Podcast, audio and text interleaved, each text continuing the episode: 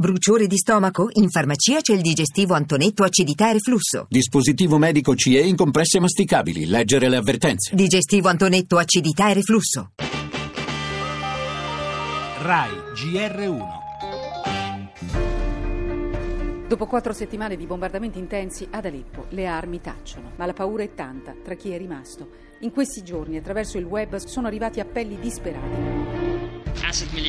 Le milizie di Assad sono forse a 300 metri da qui. Spero che voi possiate fare qualcosa per la gente di Aleppo.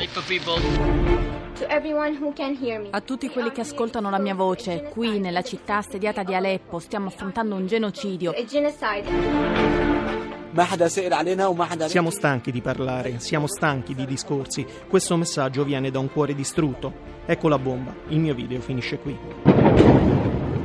Quello che sappiamo si riferisce alle ultime 24 ore, cioè di decine e decine che sono stati uccisi da squadre governative entrati nelle case o uccisi in mezzo alla strada.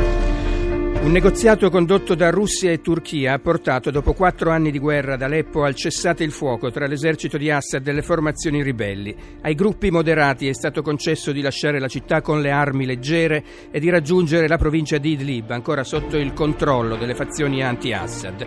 Ma ad Aleppo ed in particolare nella parte est restano migliaia di civili. Abbiamo ascoltato le voci di alcuni di loro, rimbalzate attraverso i social media. L'evacuazione non è ancora cominciata e l'ONU già denuncia l'uccisione di almeno 82 civili in diverse zone della città. Sono le informazioni in possesso anche di Riccardo Nuri di Amnesty International e definite credibili da Ban Ki-moon. Se confermate, sono crimini di guerra.